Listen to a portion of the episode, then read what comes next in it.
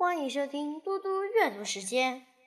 今天我要阅读的是安德鲁·克莱门斯的校园小说《兰德里校园报》第十章：崭新团队。他回答：“哦，卡拉，有什么事吗？”卡拉好紧张，他把《兰德里校园报》握在身后。脸上挂起一个微笑，然后说：“您还记得我和乔伊去图书馆做的那个专题吗？”“嗯，我们做好了，想请您看一看，就是这个。”卡拉把手中的报纸拿给他，拉尔森老师起身向前去接，还装出很惊讶的样子。“专题？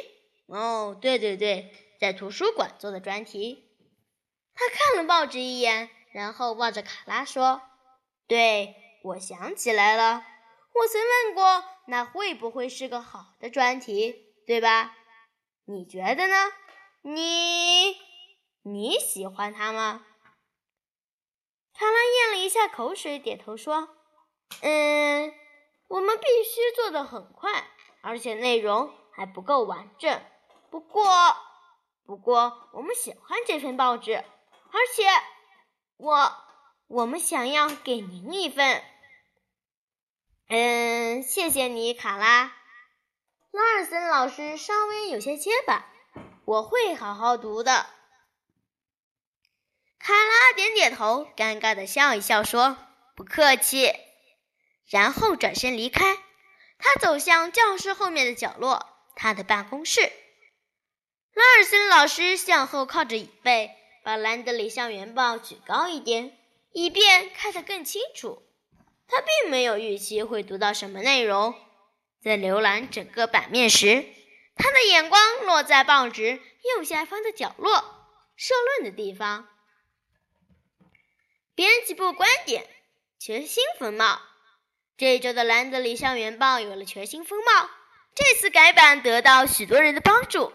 如果没有拉尔森老师、斯坦纳德小姐、乔伊德鲁卡、艾德汤姆森、李安恩尼斯、沙伦吉福德以及艾伦罗杰斯，这些改变与报道内容是无法完成的。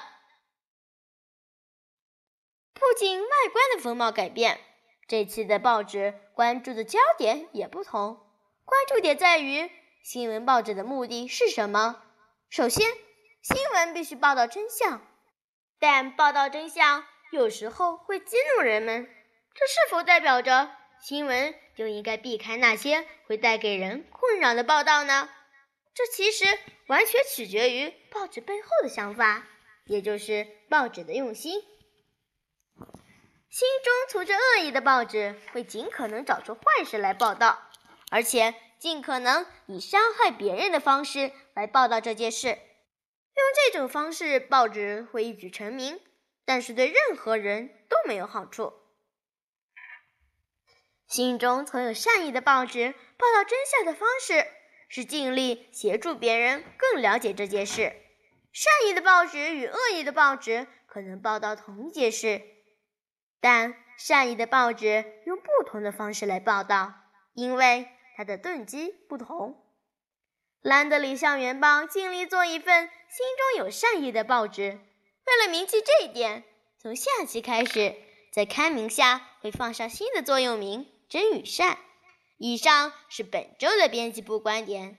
主编卡拉·兰德里。拉尔森老师读到一半的时候，他开始旋转椅子，面向黑板。他感觉到自己眼睛湿润，而且。他晓得有人会在看报时关注他。拉尔森老师读完之后，一边微笑，一边用力眨眼，然后伸手拿咖啡来喝，好让他咽下喉咙里哽着的某种东西。他已经很久很久没有感受到当老师是这么棒的一件事。一分钟之后，拉尔森老师起身走向卡拉的迷你办公室。现在换成卡拉，假装没看到有人走近。拉尔森老师从地图架上俯身看着卡拉说：“打扰一下，卡拉。